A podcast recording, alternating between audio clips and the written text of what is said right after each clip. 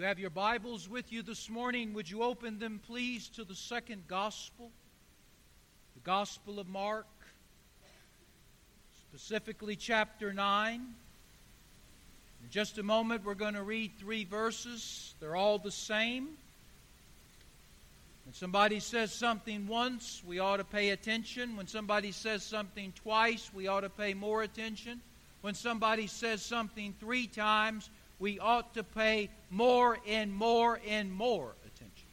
Particularly when that person speaking is the Son of the living God, Jesus Christ. Mark chapter 9, 44, 46, and 48. When you found it, look up here at me. In our sermon series, an expose of the 21st century church, We've been talking about foundations. Foundations. What a building is built on. What a church is built on. What individual lives are built on. A foundation is highly important. That's why Jesus spent a lot of time in the greatest sermon he ever preached in Matthew chapter 5, 6, and 7. It's called the Sermon on the Mount. Talking about how we should build our lives and what foundation we should build them on. You can put a 10 cent building on a million dollar foundation and it will last. But you can put a million dollar building on a 10 cent foundation and it will collapse. And great will be the fall. The foundation of the church is truth, sound doctrine, scriptural doctrine, stable doctrine. Doctrine, truth, is the foundation on which the church will stand. That's why Satan in the last days, he knows his time is running out. So he's in a hurry. And one of the things he's doing to the church is undermining, eroding the foundation of the church by taking away doctrine. His demons and his human cronies have joined their hands to tell the church bad doctrine or no doctrine is what we need. So far in our series, we've seen how the modern church has taken the blood out of the cross. We've sanitized, we've marginalized, and we have glamorized the cross. We've made the cross something that is entertainment value, but not something that can save or something that can change. A bloodless cross. We've stripped the Bible of its truthfulness and its trustworthiness. There are those who will tell us that it's nothing but fake news, false information, fantasy, fable. You can't trust the Bible, it's unreliable, they tell us. We've changed the Lord Jesus from Creator, Savior, Lord, and God to bow, buddy, baby, teacher, or martyr. We've humanized the deified Christ. We've made him like us that we might be able to be like him. We have made salvation into an intellectual acknowledgement and a rote prayer. Salvation that requires no surrender, no sanctification, no repentance, no change, no transformation.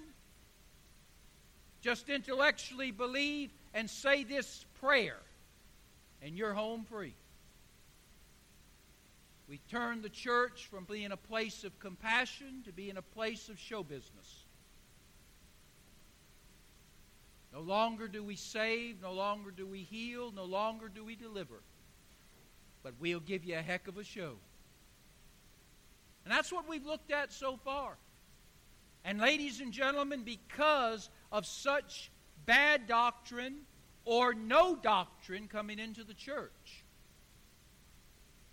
Thom Rainer and others who have their finger on the pulse of the modern church tell us that upwards to 90%, nine out of every 10 churches across America, no matter the name, no matter the place, no matter the size, no matter the pastor, no matter the choir,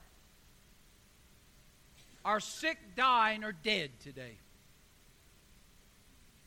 And I submit to you if something doesn't change and change quickly, I don't know what church our children and grandchildren will have. If they'll even have a church. That's how bad it is. This morning I'm speaking on a subject that brings me no joy, it brings me no happiness, but it's a subject that needs to be preached on. It's part of our doctrine, it's part of the truth, it's part of what's been eroded away from the foundation by which we stand. I'm speaking this morning on an unreal hell. An unreal hell. Because there's many voices in the pulpit today saying that hell's not real. There's many people sitting in laity positions, just like you, that said hell is not real. We have some who teach in seminaries who say hell is not real. Well, Jesus begs to differ with them. Mark chapter 9, beginning with verse 44, the context is hell. Always keep things in context. Jesus is talking about hell, and in verse 44, where the worm dieth not, and the fire is not quenched. Wow. Verse 46 Where the worm dieth not,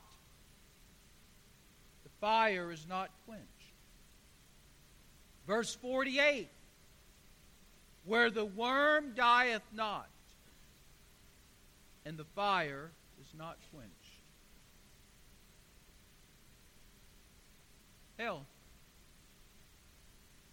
Jesus knew of it.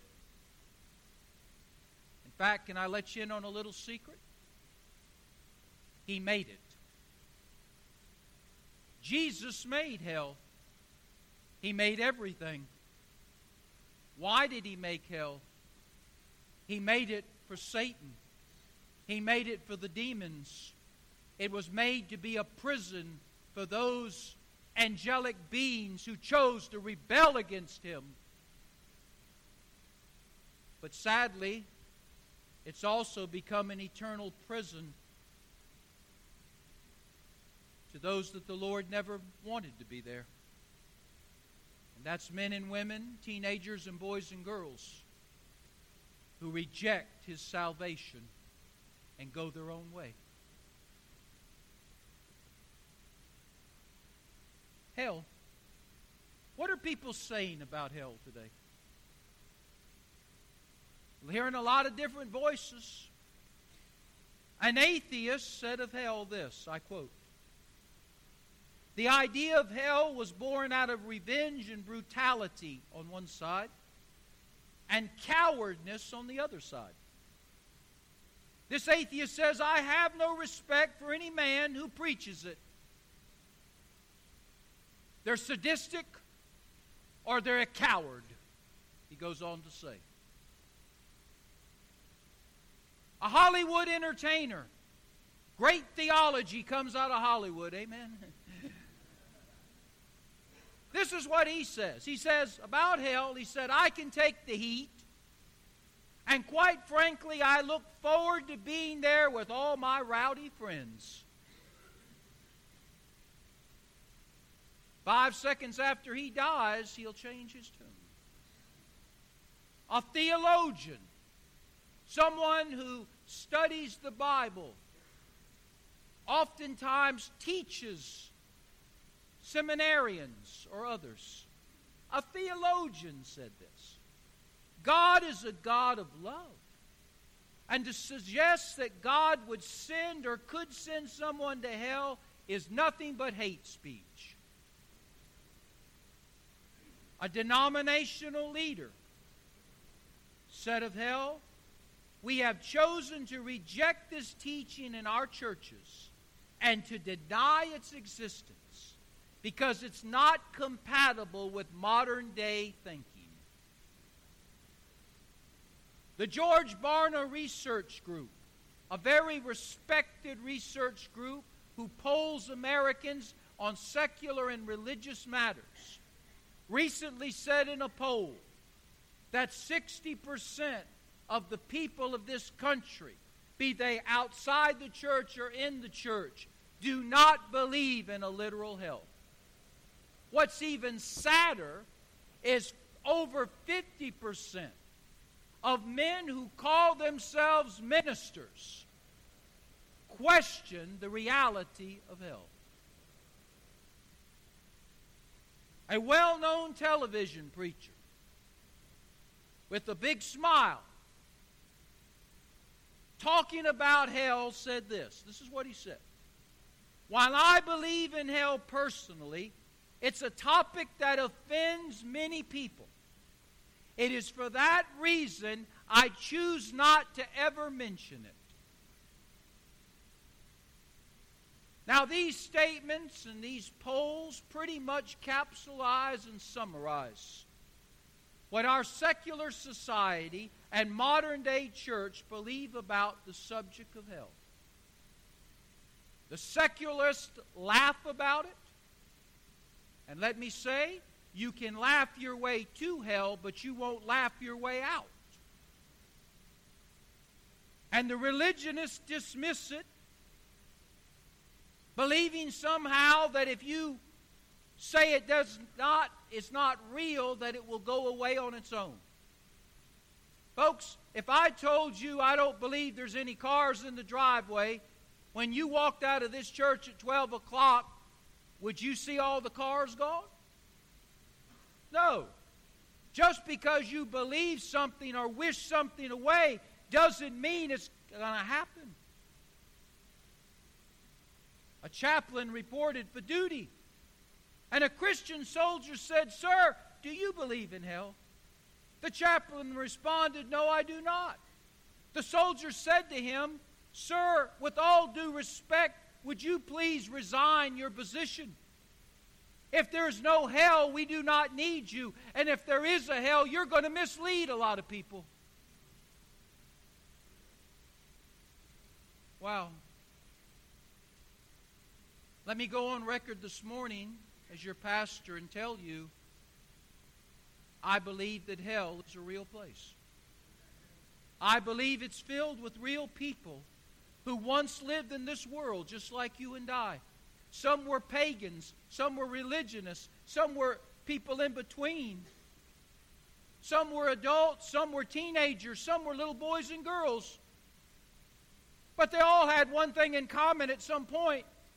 When given an opportunity to give their life to Jesus, they said no.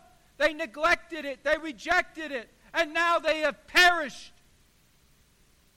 And oh, how they would give anything if they could sit where you're at right now.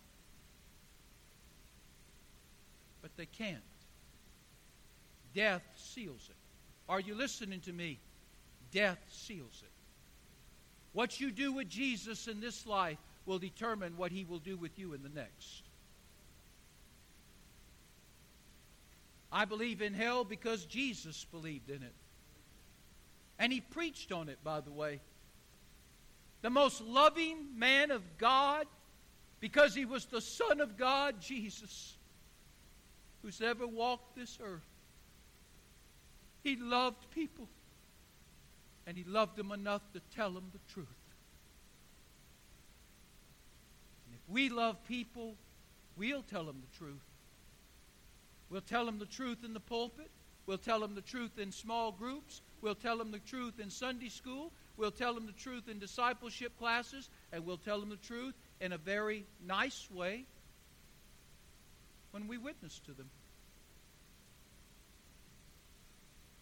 To deny hell is to call Jesus a liar. And I believe it's to show no compassion and concern on people that are lost. I want to take you back 18 years for just a moment. I'd like to take you back to September 10th, 2001. September 10th, 2001. Suppose you were given some information. Some information that came from a highly reliable person that America was going to be Pearl Harbored again. That some radical, crazed Muslim terrorists have targeted our country for massive damage and casualties to the American people. On September 10th, you're given the day. It will be tomorrow. You're given the time of the three simultaneous attacks. You're given the names of the ones who will perpetrate these acts. You're given the strategy of how they're going to get on those planes and what they're going to do when they get on the plane. You're given the serial numbers of the planes that they're going to get on, the ID numbers. You're given the way in which they're going to do what they're going to do. You're given all the information. You've got it. September 10th, 2001. And yet you tell nobody. You say nothing. You say nothing. I say nothing. It's too negative. It, it's too hateful. It's too frightening. It's too unpopular. It's too outrageous. I'm not going to say nothing. Let me ask you a question. Could somebody hang you up for high treason on September 12th? They should.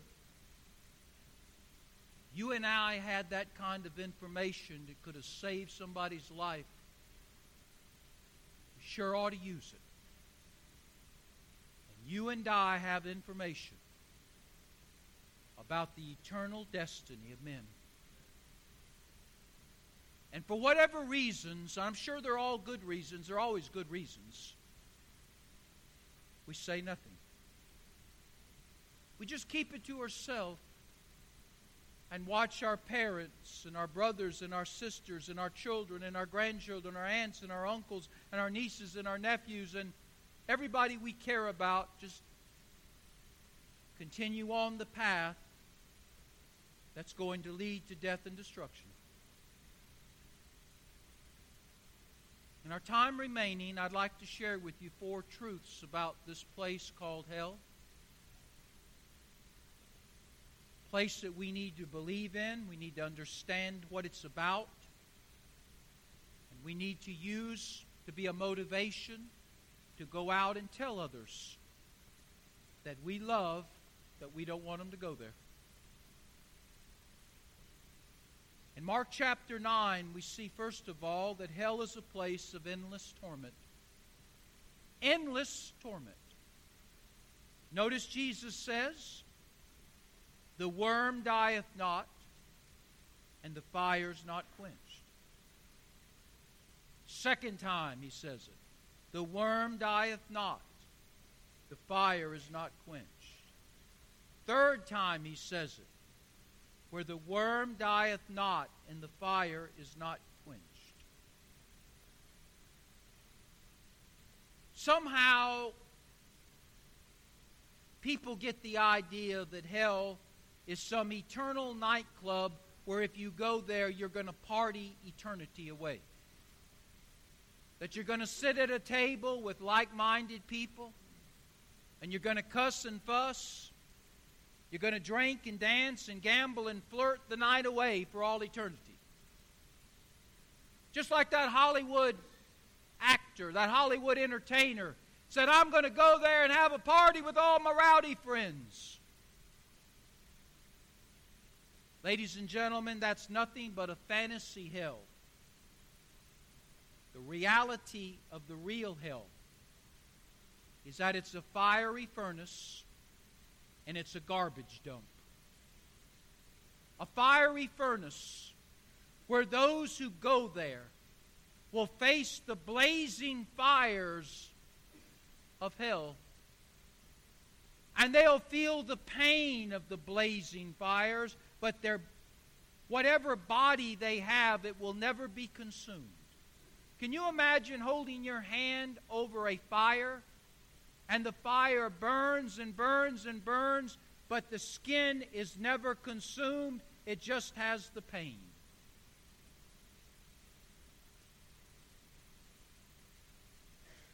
A fiery furnace the blazing flame that scorches and burns but never consumes. A garbage dump of maggots. For those of you who haven't had lunch yet, which is most of you, I'm sorry. But the word worms translates maggots. Hell is a place where those that go there are garbage, and the maggots eat at them, but never consume them. Can you imagine?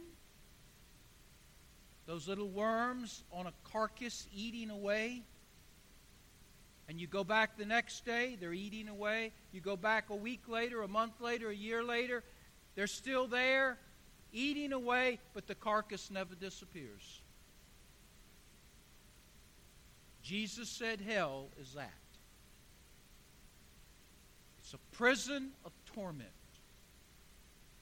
For those who chose to follow the devil and his demons, for those who chose to rebel against the Most High God, for those who rejected a salvation that could have saved them and they didn't want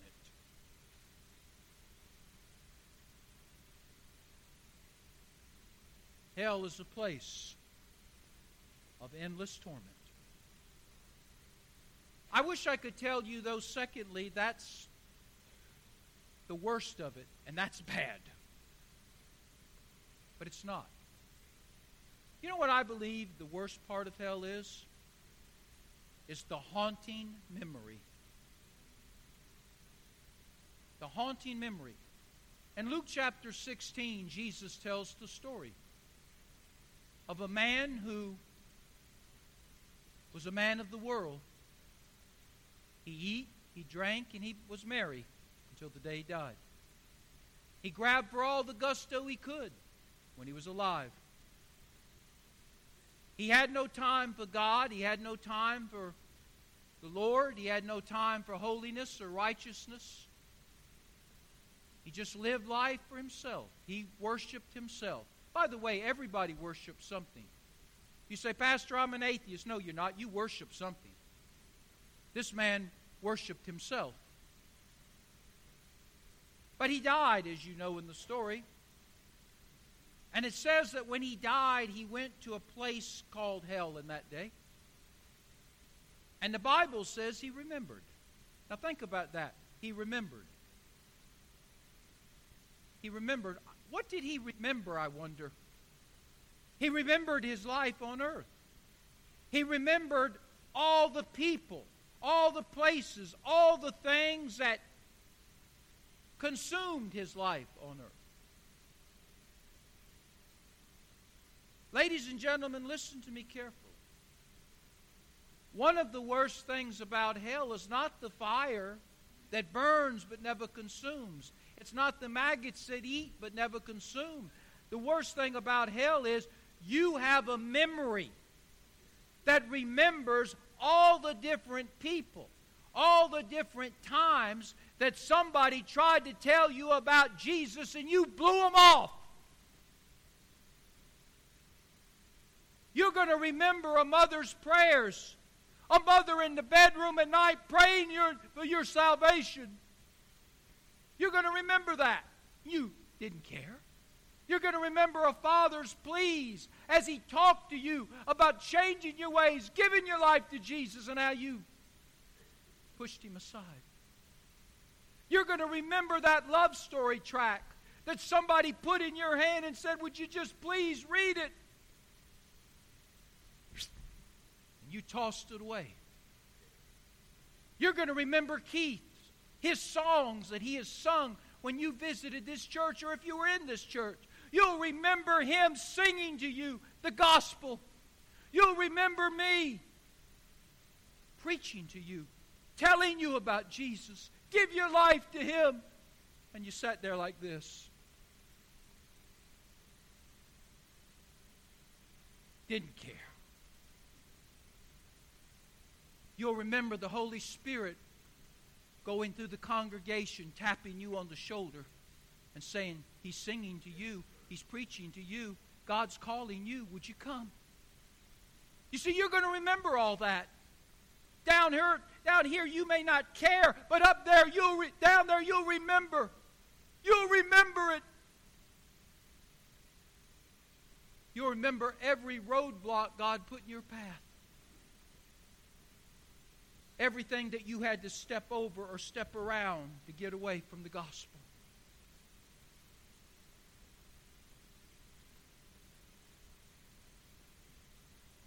Somebody was looking for a nightclub called Hell's Nightclub. Appropriate name, I suppose. And they stopped and they asked the man, Can you tell me where Hell's Nightclub is? He said, I sure can. Go straight. A half a mile, turn to the right at Calvary Church. You'll go by a huge cross they have in their front yard. And at the end of that road, you'll find hell. You've got to try hard to perish.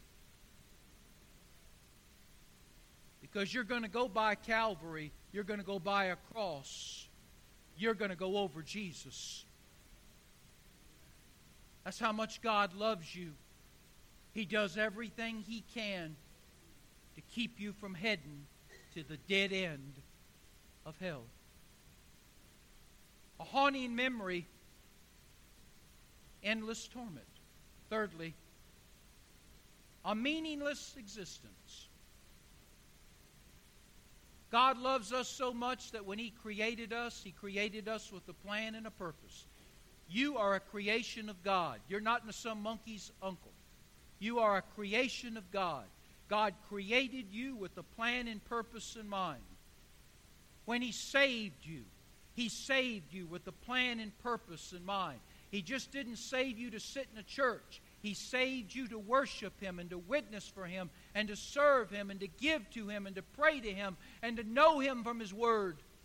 He, he, he, he saved you for a plan and purpose to make a difference in this world, to put your fingerprints all over people's lives, that when you leave this world, you have made a difference. But if you reject the Creator, you reject the Savior, you reject the plan and purpose they have for your life. And so your life becomes nothing but a meaningless existence. And it will not just be for this life, it'll be for the life to come. An everlasting judgment is what Jesus calls it in Matthew 25 46. No parole, no pardon, no plea bargaining, no probation, no escape. A wasted existence in eternity. If you die and go to hell, you will exist. You will be like a bald eagle, a great, majestic bald eagle, put in a parakeet cage. What an existence, a waste of such a species of animal. You'll be like a great white shark put in the bathtub. What a wasted existence for an animal that was made to be in the ocean. You'll be like a racehorse put in a closet instead of on a racetrack running the Kentucky Derby. Just existing. Wasted existence in eternity where the plan and purpose of God will never be fulfilled in your life. And you will have the desires that you had in this life, but they'll never be fulfilled. You know, the Greeks had a picture of hell. The Greeks were very picturestic people. And their words drew pictures. And a picture of the Greek word for hell would be a thirsty man trying to get a drink with a sieve. Can you imagine that? Dipping the sieve into the water to bring this up to your parched lips, and every time you do, where's the water go? It goes out. The water's there, but you can't drink it because you can't get it into your mouth. The Greeks also pictured a man pushing a boulder up a hill. Hot, sweaty, tiresome, but he got the boulder almost to the top. And every time he almost got it to the top, guess what would happen? It'd roll back down. That's a picture of the Greeks as they thought about hell.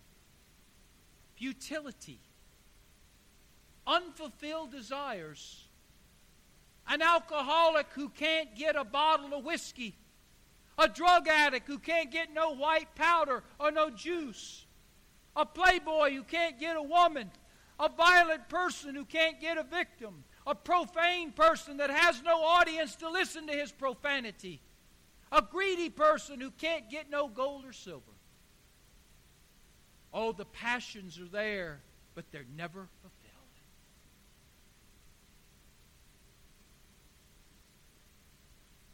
Meaningless existence, haunting memories, endless torment. Lastly, intense loneliness.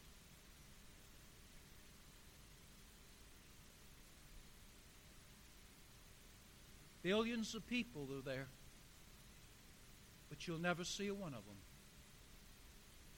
You see, hell is a solitary confinement, a place of loneliness and separation and darkness. You'll never put your eyes on another person again. You might hear them, but you'll never see anybody again. You'll never be touched by anybody again.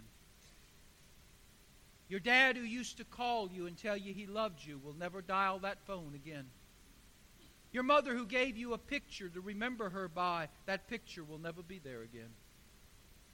You used to get letters from your spouse. You'll get no more letters from her or him. Old friends used to come by and visit with you. There'll be no friends coming that day. Family reunions, you won't be invited. Those who perish in this place will be alone forever. Heart sick and homesick. You'll shed tears, but nobody will ever dry them.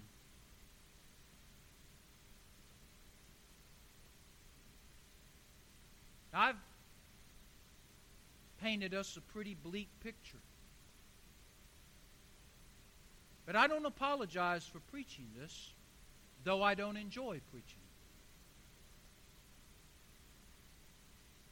But we need to hear this. Because this is the truth that's being eroded away. And we need to make sure that our foundation is solid on all the doctrines of the faith, not just those that are pleasant, but those who are not so pleasant. But I want to close by some good news. I like stories with a happy ending. And the happy ending to this story is this Jesus Christ, the Son of God, came into this world.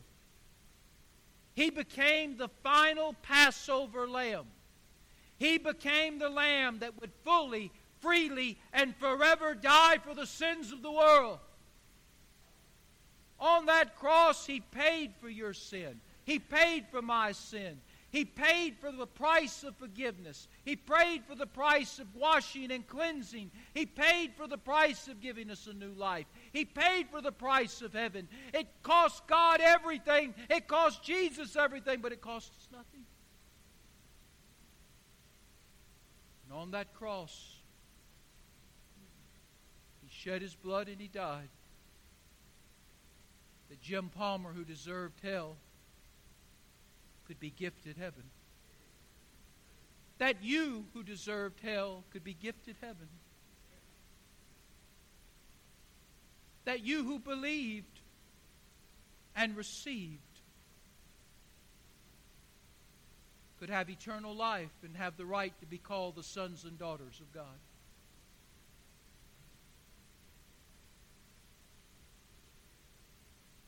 Theologians come, make things complex. Let me simplify things for you. I'm a simple minded person. Some of you would say simpleton minded person too.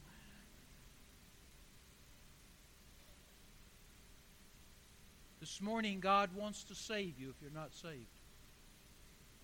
The devil wants to damn you if you're not saved. And you're going to cast a vote this morning. Who's going to get you? God says, I'm for you. I've done all I can do. The devil says, I'm against you. I'm going to continue doing everything I can do to keep you from over here. One vote for you, one vote against you. You will cast the deciding vote. Where you spend eternity is your choice. What is your choice? Have you given your life to Jesus? Or have you not? You say, I've given my life to the church. That's not good enough. I've given my life to baptism. That's not good enough. Have you given your life to Jesus?